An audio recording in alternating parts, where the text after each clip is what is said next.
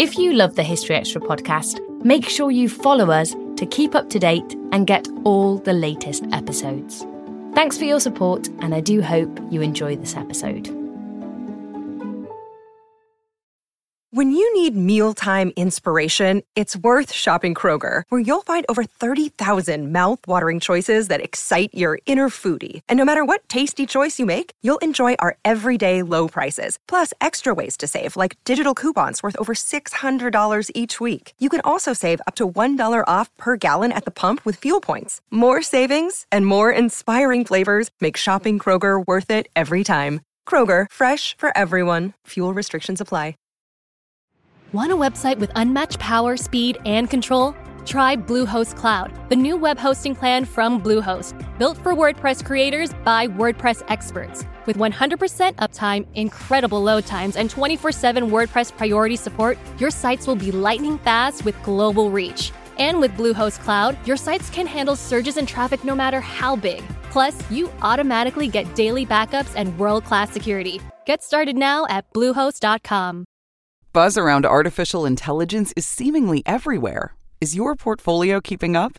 Consider the Global X Artificial Intelligence and Technology E T F, ticker A I Q, which invests in dozens of stocks at the leading edge of this disruption.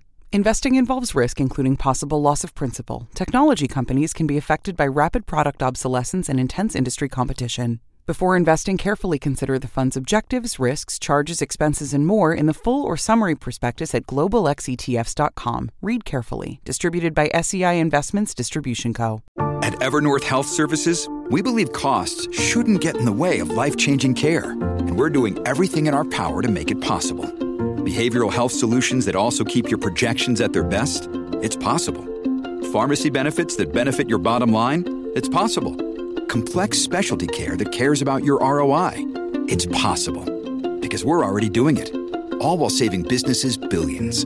That's Wonder made possible. Learn more at evernorth dot com slash wonder.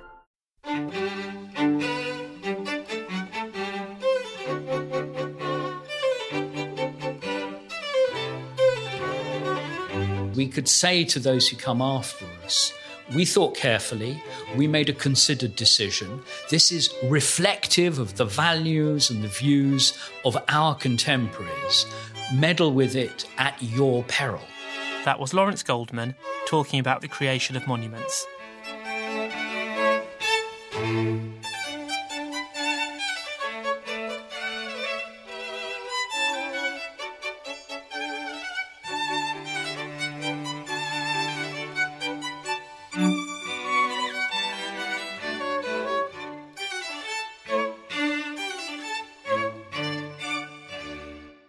Listening to the History Extra podcast from B B C History Magazine. We're the U K's best-selling history magazine, available in print and several digital formats all over the world. Find out more at historyextra.com forward slash subscribe or look out for us in your digital newsstand or app store. Hello and welcome to the History Extra podcast. I'm Rob Attar, the editor of B B C History Magazine. Today's interview is with Lawrence Goldman, who's Professor of History at the Institute of Historical Research and a Senior Research Fellow of St Peter's College, Oxford. He is one of the co-editors of a new book called Dethroning Historical Reputations, which tackles some of the thorny issues around memorials to and benefactions from historical figures who may now be considered controversial. The most famous example of this is the statue of Cecil Rhodes at Oriel College, Oxford, which was the subject of the Rhodes Must Fall campaign. But there have been many other instances affecting universities, museums, and other organisations around Britain and the world. I met up with Lawrence in London recently to explore some of these complex issues. Firstly, Lawrence, this book was inspired by the Rhodes Must Fall campaign. Yes, that's right. Both the U K and South Africa. So, very direct question, first of all. As a historian, do you think Rhodes should have fallen in either of these cases? Should they have taken these statues down? Well, I think it depends from what perspective you answer that question. I mean, if I were a private citizen, I might uh, answer it differently from my capacity as somebody who's taught in British universities and indeed in Oxford for many years. Um, I think speaking as a historian, what worries me in a case like this is the destruction of very important evidence from the past. We wouldn't go into an archive and rip up uh, the letters uh, of a leading uh, historical figure. And I think one has to be very careful that one doesn't destroy the built fabric and do a similar kind of violence. Uh, so if you ask me as a historian, Rhodes's statue is part of the historic fabric. It, it, it's a piece of historical evidence, and I think it has to stay. So if we don't agree with taking down a statue like this, what would you see as the other options for dealing with this kind of controversy? Well, I think if historic statues, commemorations, monuments are to stay and not give offence, then they need contextualisation. And one of the obvious ways of dealing with a problem like this is to ensure that close by the offending monument or statue, uh, there is a plaque, there is information. There are ways in which people approaching the statue of Cecil Rhodes uh, on the facade of Oriel College in Oxford uh, can know what it is they're, they're actually looking at. Uh, so I think that contextualisation, the provision of information so that people can understand, as it were, what this person did, what the reasons for the commemoration are, but also what the demerits of the person might appear to be when we now look at the statue and we now look at the history. It's that balance that one should be looking for. I come from Bristol, and in Bristol we had a similar, though slightly different, situation around the slave owner Colston, who many things in Bristol are named after him. There's Colston Hall, the music venue, there are schools and roads. And there, there was quite a big campaign to take his name off things, which isn't quite the same as statues. And I wonder, do you have a similar approach to the idea of changing names, so away from names we'd find distasteful nowadays? I think there are, there are two ways of, of responding to that. The first is simply to note that it's often uh, authoritarian or totalitarian regimes that set about changing history and removing names or changing names. And I think that anyone growing up in a liberal democracy would be rather nervous or chary about going down that kind of route where somebody is no longer considered to be ideologically sound or acceptable and suddenly they disappear from history. There are some very painful echoes of that in twentieth century history, and I think we would be very careful about going down that uh, route. Um, I think the other point that I'd make is that in some ways this is often a local choice, and I do understand that for the people of Bristol, they feel this is something that is important for them to decide locally. And I think that uh, if there is a kind of local campaign uh, and local consultation and uh, a decision is taken whether to keep or, or, or to take down a particular monument or change a name, that's something that the rest of us should respect if that is an, an orderly and well-organised kind of process. But the third thing I'd say is that, of course, once you've taken the statue down or you've changed the name, then that, that person and the complex deeds that they may have been involved with are almost lost to history. Whilst Colston's name is available in Bristol, then, as it were, the moral questions that his whole legacy throws up are amenable for discussion. Children can be educated about it in schools. There can be a kind of constant debate about these very fundamental moral questions uh, that history throws up. Once you take the name away, then Colston is probably forgotten and the educational opportunity goes. But do you feel that there has been enough of this kind of contextualisation done about people like Rhodes and about Colston? I mean, before these campaigns, were people being taught the real nature of these people? Well, as it happens, it's always been a bugbear of, of mine that there is never enough contextualisation. Whenever I've gone to museums or particularly country houses, uh, I see uh, paintings or statues, pieces of furniture, and I always want more information, often out of pure ignorance, because I don't know myself uh, what I'm looking at, and it would help greatly to understand. I've always favoured, for example, when going to uh, a country Country house or, or some such building, uh, a kind of uh, entrance hall full of information about who built the house, who the family were, who lived in the house, what its history is, and where it fits in. So uh, as a historian, I can never get enough contextualization. So I certainly think, following from that, that when you have these morally dubious figures from history who have come down to us, who might once have seemed heroic, but who now appear to us to be compromised in so many ways, it's even more important that we understand, as it were, why they were celebrated, say, in the seventeenth or eighteenth centuries, and why now we have reason to be more sceptical about their legacy. So you can never get enough information, in my view. So on the one hand, you've got people who it seems abhorrent to celebrate them because their deeds were so bad. But is there also a related issue that for people who have, say, a personal connection to this story, so people of African descent, not only is there that problem, but there's also the problem that they might feel unwelcome in an institution or in a city where people such as this have statues, their names are on streets. And how do you think we could deal with that kind of sensitivity? I, th- I think that's almost the most serious question that we have to deal with, because clearly uh, if, as it were, aspects of the historic fabric give offence and prevent people from fully engaging in all sorts of cultural, educational activities, even in employment, then you have a genuine problem of social cohesion. And the celebration of controversial figures, I use the word celebration, of controversial figures who might well be off-putting and cause offence, is something we would have to be very careful about. What we're talking about here is not necessarily celebration, not celebration by us today. It may have been celebration two hundred years ago of somebody who uh, may have been involved in slave-related activities but had other reasons to be remembered. And there, I think, although one would never want to dogmatise, uh, one would never want to tell people what their reaction should be, one would hope that the process of contextualisation, of a full explanation, of being absolutely rigorously honest about a person's biography or about the history they were involved in, so that nothing was hidden, as it were, one would hope that that would be sufficient uh, to allay anyone's concerns in regard to participating or educating themselves or being involved.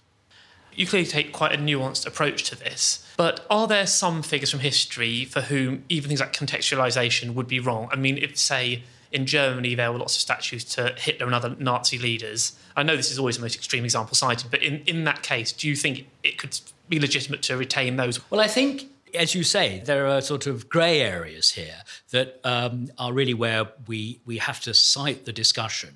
There are no easy solutions to these problems.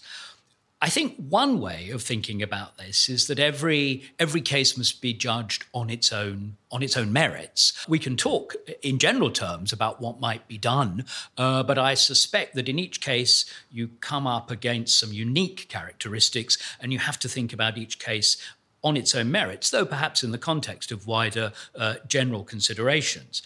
What has been done in, in some countries, in some cities, is to take all the uh, unliked, unloved, offensive statuary uh, and place them in one sort of museum park. Uh, this has been done in Moscow, for example, and all those ancient monuments from the communist era, which are now, in a sense, dead history, uh, and which some would find offensive, have been removed from the centre of the city and placed uh, in this park. And you can walk around and see it if you wish.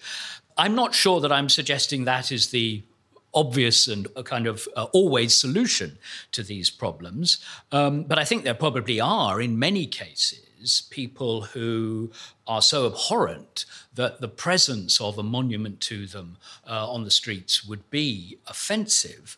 Hitler being a case in point, since it's almost generally understood among Germans themselves that this is a quite unacceptable aspect of their history, and they themselves would not wish uh, to be reminded of it. But I wonder, I suppose, also from the other side, how we go about deciding which figures from history need to have either their statues taken down, their names changed, or or even just contextualisation. Does it have to be someone who is beyond the pale by today's standards? Would they also have had to fall foul of the standards of their own time?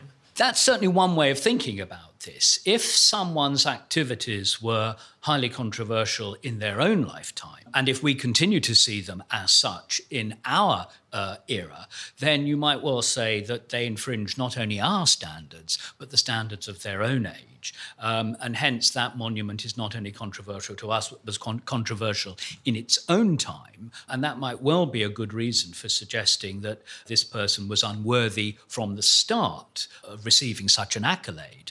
The problem is, is I think, more difficult when we're talking about uh, an activity that someone engaged in that was uh, unexceptionable at the time, that people did not complain about at the time, that nobody thought was an infringement of a moral code, uh, which has become such a thing uh, uh, in our own time, then I think we have a difficulty because, in a sense, we're starting to judge the past on our own terms. And I think most historians, and I think most interested people, would see the problem with that, uh, projecting back our own moral code onto the past, uh, because the past is different and we need to respect that difference. Is there also a case for some kind of balance sheet on people? If someone committed some deeds which are clearly bad, but also had some very positive achievements. I'm thinking about people like Nelson and Churchill and Cromwell maybe, who undoubtedly did things that we wouldn't find acceptable today, but on the other hand, clearly had some achievements that people will still laud today. Should that count in their favour when considering things like statues? Well, and- I, I think you'd you'd be hard put to find anyone, or probably anyone on the planet, who doesn't have a debit side to, to, as it were, balance against the credit side. Almost by definition, any great political leader, any great statesperson, uh, any great cultural figure uh, will have done things that can easily be used on the debit side. Um, and all those figures that you mentioned are in their ways, in different perspectives, from the perspective of different people. Cromwell appears to the English rather different than he appears to the Irish, for example. So it, it's, it's always going to be a balance. And I think that's what uh, we have to take into account.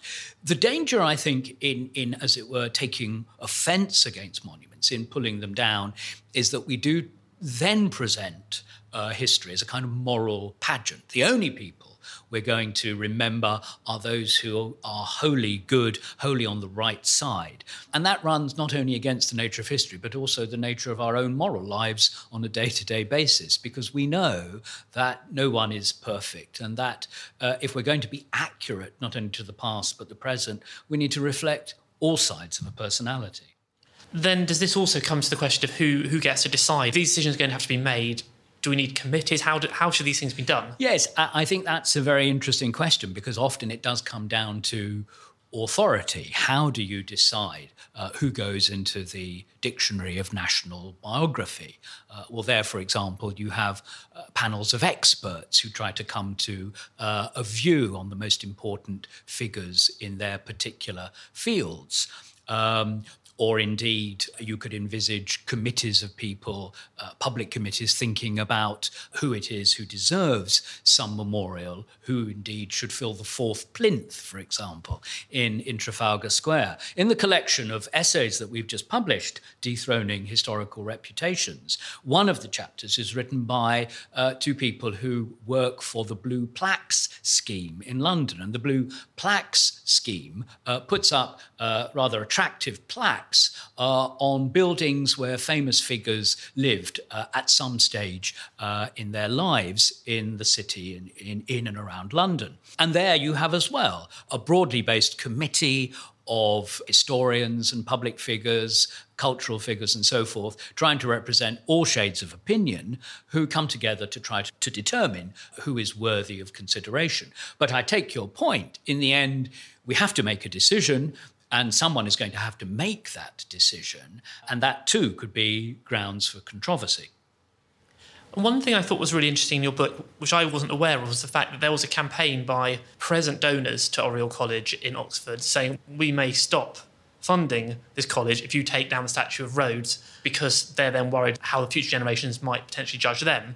I wonder if you could expand on that a little bit. Yes, uh, the book is, is not just about Rhodes Must Fall and the issues concerning monuments from the past that we now have to deal with.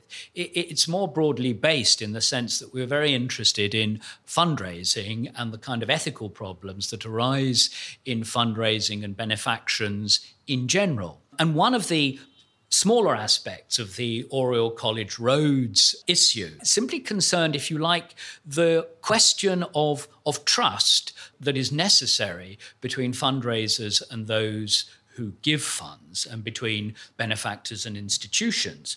And one of the, I think, very important arguments that affected Oriel College's response to this was the response of their alumni, who said, well, if you can do this to the great benefaction that Cecil Rhodes, an old boy of the college, gave to Oriel College, what's to stop you doing this to our benefactions in the future? If we give money for a particular purpose, um, and it's thought twenty or fifty years hence, that purpose is no longer worthy, then you've broken faith with us.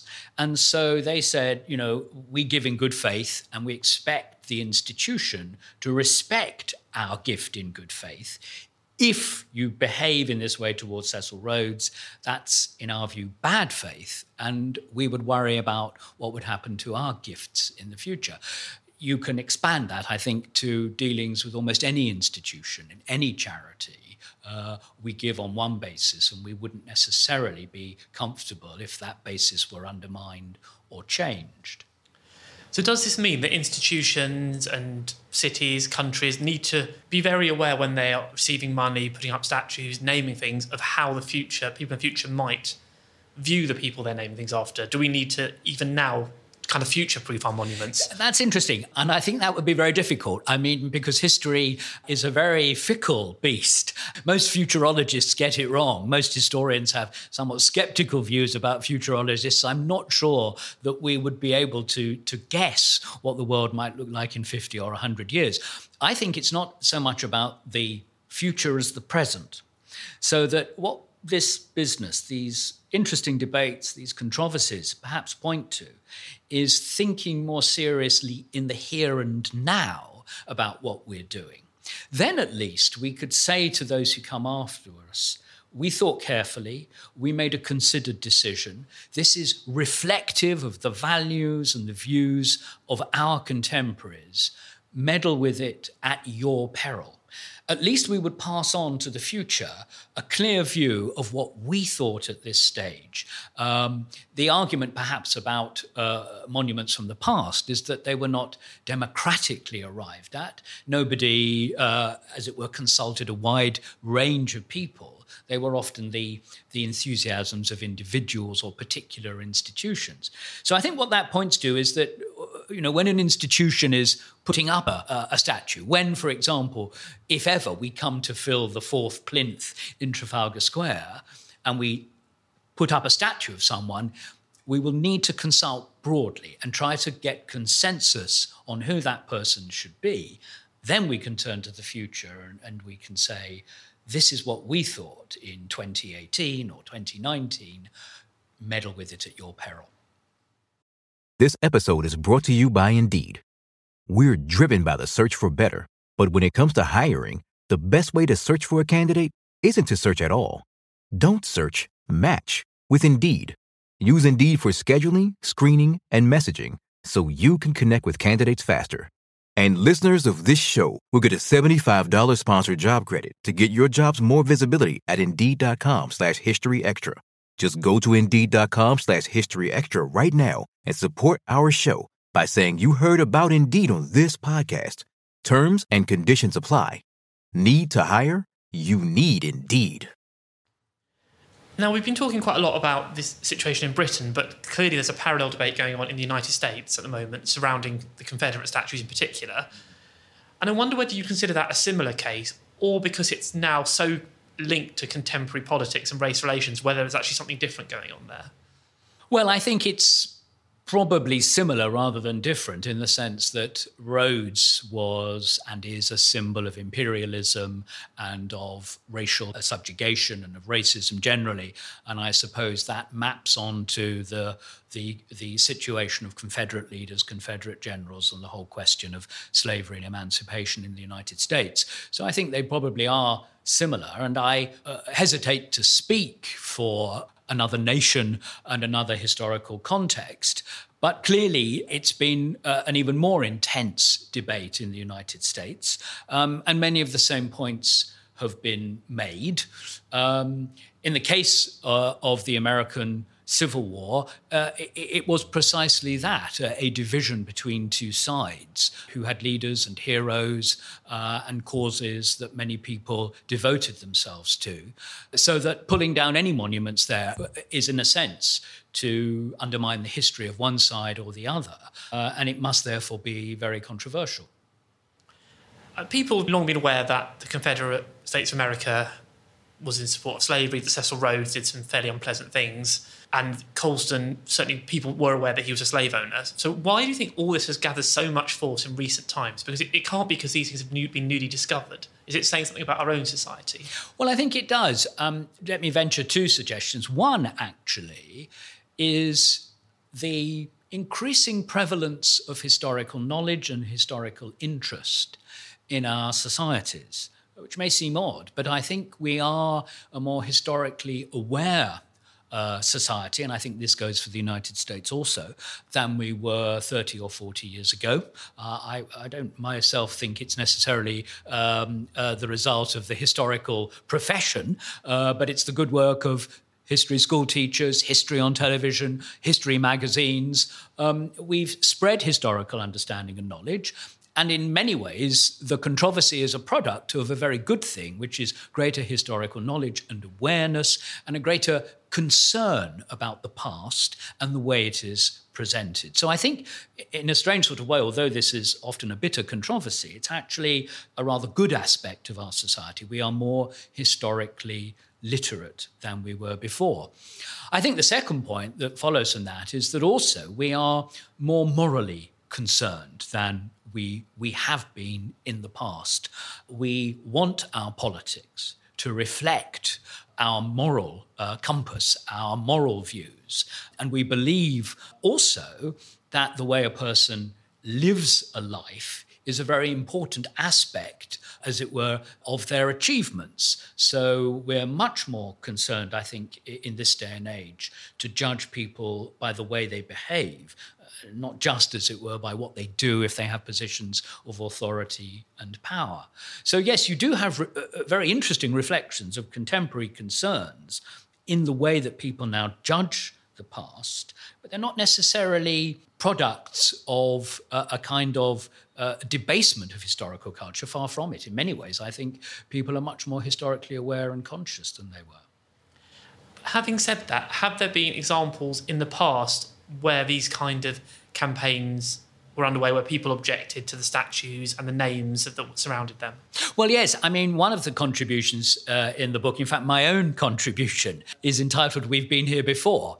And I wanted to make the point that actually um, many of the controversies that we're having today uh, were not unfamiliar one hundred years ago, and indeed in the nineteenth century among the Victorians. There have always been debates about charitable giving and about the ethics uh, of those who gave funds. Uh, And there have always been debates as well about the worth of individuals who we commemorate. So there's a famous case in the um, eighteen nineties of the statue, which you can see in the precincts of the Palace of Westminster, looking out onto Parliament Square. It's the statue of Oliver Cromwell. And that was the cause of intense parliamentary um, uh, uh, dispute uh, in the eighteen nineties. And it was eventually paid for by the Prime Minister of the day, Lord Rosebery, uh, Parliament having first agreed to provide money for it and then withdrew that funding. So it, it's certainly the case that we've had these kinds of arguments before. Just one last question. Are there any organisations or bodies that you think have managed to navigate these situations really well in the way that they have presented figures or issues from the past that are now very controversial? Yes, I think that's very interesting. And again, I'm not conversant enough with the full range of institutions to, to know. I think it's it's a bit of a minefield, and many institutions have been caught out by it. Either they haven't seen the controversy brewing, or they've handled it uh, less well. One example, uh, Yale University has renamed one of its colleges, but first it decided to keep the name, having held an, an inquiry, And then it changed its mind and, and changed the name. And it managed, I think, to alienate both sides in the debate in the course of twelve months. No disrespect to the university. These are very difficult questions. What I think is happening is that all institutions are now looking into their pasts. Again, one of the essays in our uh, collection by Nicholas Draper essentially made this point, that it's now incumbent upon all institutions to look carefully at their past and try to reflect it accurately and fair-mindedly. Uh, and I think if that is done, then hopefully um, honour is served across the board. People who have reason for grievance will accept that uh, in a fair-minded and honest way, the institution has openly dealt with this problem. Uh, but I think, in a sense, we're at an early stage. I don't know yet that many institutions have even begun this process, but I think it very likely to, that in the future, many more will, uh, to try to present themselves fairly uh, and to reflect the complexity, all the many grey areas in their own uh, pasts. That was Professor Lawrence Goldman. Dethroning Historical Reputations, Universities, Museums and the Commemoration of Benefactors is out now, published by the Institute of Historical Research. Now, before we go, I'd like to mention that our October issue has just gone on sale. In this month's magazine, you'll find articles on the Berlin family, the Munich crisis, Roman women, the credit crunch and a whole lot more. Look out for it in all good retailers and our many digital formats. And that is all for today, but please do join us on Monday when Ian Hislop will be exploring dissent through history. Thanks for listening to this History Extra podcast, which was produced by Jack Fletcher. Do let us know what you think about this episode by emailing podcast at historyextra.com and we might read out your messages in future editions. Alternatively, why not keep in touch via Twitter or Facebook, where you'll find us at History Extra. For more great history content, don't forget to visit our website, history extra dot com, which is full of history articles, quizzes, image galleries and more. Plus, it's where you can download hundreds of previous episodes of this podcast.